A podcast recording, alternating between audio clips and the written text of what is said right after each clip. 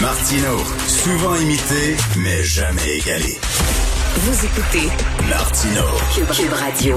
Alors, vous avez bien sûr entendu parler de cette euh, dame Gisèle Baudouin, une chanteuse country de 70 ans qu'on disait chaleureuse, qui aimait la vie et qui est devenue complétiste anti-vaccin.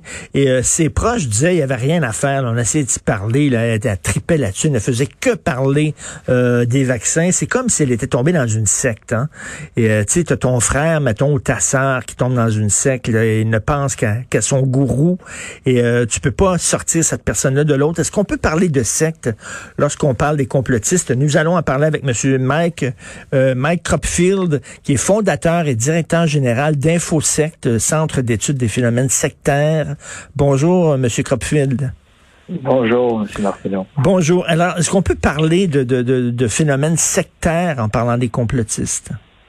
Je pense que effectivement, on peut parler de phénomènes sectaires, mais aussi en même temps, on doit être prudent de juste mettre une étiquette sur quelque chose. Parce que pour ceux qui croient, c'est clair.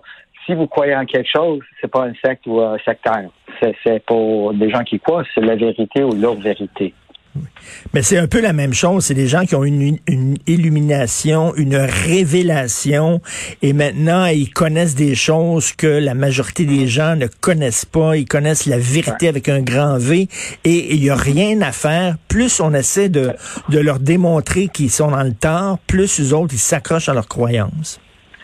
Ouais, alors il est je pense qu'il y a des choses à faire. Bien sûr, il n'y a pas de recettes ou formules magiques qui vont de changer d'une personne d'un jour à l'autre. Mais je crois qu'il y a des choses qu'on peut faire et pas faire. Hein. Des choses, hmm. bien sûr, d'essayer d'entrer dans un débat ou d'essayer de montrer à quelqu'un qu'on a la vérité et les autres n'ont pas. C'est clair, c'est comme un mur qui perd un autre mur. Euh, ça ne change rien. Chaque va croire que l'autre est en erreur ou euh, suivre le méchant ou en utilisant la terminologie d'aujourd'hui, que les gens qui sont brainwashés ou des moutons qui suivent en effet, en effet l'État. Alors, c'est la raison qu'on essaie d'encourager des gens, effectivement, s'ils veulent essayer de garder en contact avec un proche, éviter des étiquettes, comme de parler de secte ou euh, essayer hmm. d'entrer dans des discussions logiques ou pratiques. Il faut garder le contact avec ces gens-là, mais il faut pas essayer de leur dire t'as tort, puis essayer de leur démontrer qu'ils ont tort parce que les autres ne le verront pas. Là. Ben, effectivement, c'est ça. En même temps, on encourage que les gens gardent le contact. Est-ce que c'est possible pour tout le monde? C'est bien sûr, c'est une décision personnelle parce que certaines personnes avec qui on a déjà travaillé qui vivent ensemble avec quelqu'un et il ne peut plus endurer. Et pour les autres, ils ont décidé de quitter effet cet environnement. Pour des autres, en général, on encourage le conseil, qu'on conseille la communication. Parce que si on n'a pas de contact, c'est sûr que c'est difficile d'avoir un impact sur quelqu'un. L'impact, c'est plus, en effet, de ne pas essayer de démontrer que les autres sont en erreur. Ouais. D'essayer.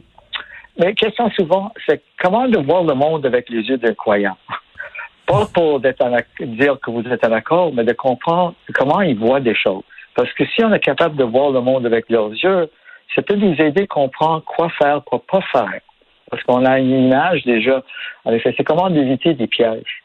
Et si on, je, je, connais M. Euh, Cromwell, je, je, connais quelqu'un euh, qui a été dans une secte pendant euh, près de 15 ans et ses proches tentaient de le sortir de là et tout ça. Et à un moment donné, il est sorti après 15 ans. C'est parce que lui, il l'a voulu. À un moment donné, il en avait ras-le-bol. Lui, il a voulu sortir de là. Donc, lui, s'en est sorti. Est-ce qu'il faut attendre justement que la personne change parce que ça donne rien d'essayer de la sortir de là? Bien sûr, je pense qu'il y a des gens qui vont sortir par eux-mêmes. Bien sûr, ça aide si bien le, système de support ou les proches ont été présents aussi. Parce que certaines fois, les gens croient que si juste de garder les communications, c'est comme certaines personnes croient que oh, ça veut dire qu'on fait rien. Non. Parce que si on a contact, si on pose des questions, si on demande, en effet, effectivement, qu'on les aime et on peut comprendre, si c'est possible, pour les gens de comprendre le vécu, en effet, qu'est-ce que les personnes vivent, ça peut aider de maintenir et peut-être améliorer le contact. Ça peut, en effet, aider la personne à quitter peut-être plus, plus tôt que plus tard. Mais effectivement, c'est, chaque situation est différente.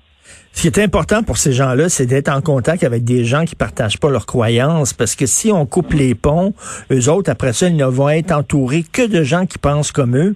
Et ça, c'est pas bon. Donc, c'est de, continuer à les voir, de parler d'autres choses quand on les voit. Par exemple, si on a un complotiste anti-vaccin, de pas parler de vaccin quand on les voit, d'essayer de parler d'autres affaires pour que ces gens-là puissent voir qu'il y a des gens qui vivent à l'extérieur de leur gang et qui ne uh-huh. partagent pas leurs croyances. Ça, oui, si c'est possible. La question, c'est aussi que pour quelqu'un qui croit, et c'est la raison que des gens qui croient, fait quoi à des différents niveaux. C'est-à-dire, ils sont impliqués à différents niveaux. Certains qu'on peut dire sont des purs et durs, les autres qui croient à certains aspects ou certaines croyances. C'est la raison qu'on doit être prêt de répondre si on est en effet confronté ou approché en effet, de discuter comme les, choses de vaccin, etc. Comment, en effet, pas nécessairement présenter votre point de vue, mais d'avoir une idée ou peut-être poser des questions puis qui peut t'amener de comprendre le cheminement de quelqu'un. Ça veut dire, pour moi, c'est intéressant ou important de comprendre quand est-ce que vous avez embarqué, pourquoi. Parce que des gens qui, en effet, embarquent dans toutes sortes de différentes croyances, c'est comme, ça répond à un besoin. Et pour certains, c'est le besoin de croire, le besoin d'appartenir. Et si on regarde la situation présentement avec le pandémie, c'est sûr, il y a beaucoup de gens qui vivent avec beaucoup de stress. Peut-être qu'ils ont perdu leur emploi, ils se trouvent seuls à la maison. Et, d'avoir une croyance qui donne des réponses à tout, ça, donne un certain soulagement. En même temps, on peut se sentir comme élu spécial. Et ça donne un certain pouvoir à des gens qui n'ont pas vraiment le sens d'avoir du pouvoir. Mais ça, c'est des choses importantes de, aussi de comprendre. Comprendre, je veux juste noter, comprendre ne dit pas que vous êtes à l'accord. Hmm. Mais c'est pas évident de parler avec ces gens-là. Si j'avais, mettons, euh, si ma soeur tombait dans une sec, à un moment donné, elle finirait par me tomber sur les nerfs. Elle parlerait tout le temps de tout ça, elle m'enverrait des messages là-dessus, puis tout ça. Puis mm-hmm. euh, à un moment donné, je peux comprendre des gens, des fois, de couper les ponts parce qu'il y, en aura le pompon, là. Oui, mais aussi, il y a des différentes stratégies qu'on peut utiliser dépendamment de la situation pour pas nécessairement embarquer dans de longues, longues discussions. Certaines fois, une expression qui est moins et plus. C'est-à-dire, certaines fois, juste être capable de dire à quelqu'un, je t'aime, et on peut-être on peut parler plus tard, bye bye. C'est pas mhm. nécessaire d'être toujours de longues, longues discussions, mais effectivement, certaines fois, on peut dire c'est normal et naturel d'essayer de répondre logiquement. Mhm. Dans les situations peut-être en guillemets normales, ça changerait peut-être pas grand-chose. Mais si la situation n'est pas en guillemets normale, pourquoi continuer de faire quelque chose si ça marche pas? C'est-à-dire comment de regarder des autres options, des autres stratégies, si notre but, c'est de garder contact et d'amener peut-être quelqu'un de réfléchir. Donc, avoir une relation plus émotive avec ces gens-là que rationnelle, parce que le rationnel, ça marchera pas. Là. Ils sont pas là-dedans, ils sont dans l'irrationnel. Donc, de garder un lien émotif. Oui, et je pense que je regarde ça un petit peu comme on dit, une relation amoureuse. Ouais. en amour, l'amour est aveugle. Ça veut dire essayer de convaincre. Ça veut dire que si je, si je vous parlais comme un, très bon ami, je dirais Richard, pourquoi tu as tombé en amour avec cette fille-là? C'était hmm. quelqu'un qui est pas bonne pour vous, c'est une manipulatrice. Hmm. Alors, comment vous allez me répondre? Merci, Mike. Non. Mais je pense que c'est question de regarder ça parce que quelqu'un est en effet embarqué au niveau émotionnel, parce que ça répond à certains besoins. Ça veut dire, c'est la raison souvent j'utilise ça pour aider à comprendre un petit peu comment aborder le sujet. Et en même temps, d'être conscient que c'est peut-être un processus. C'est pas nécessairement quelque chose qui va changer d'un jour à l'autre. Et aussi, spécialement si c'est quelqu'un qui est embarqué, a déjà eu cette, en effet, comme ces croyances-là de longue date. Et, et monsieur, monsieur vous euh, offrez un service d'aide à InfoSect?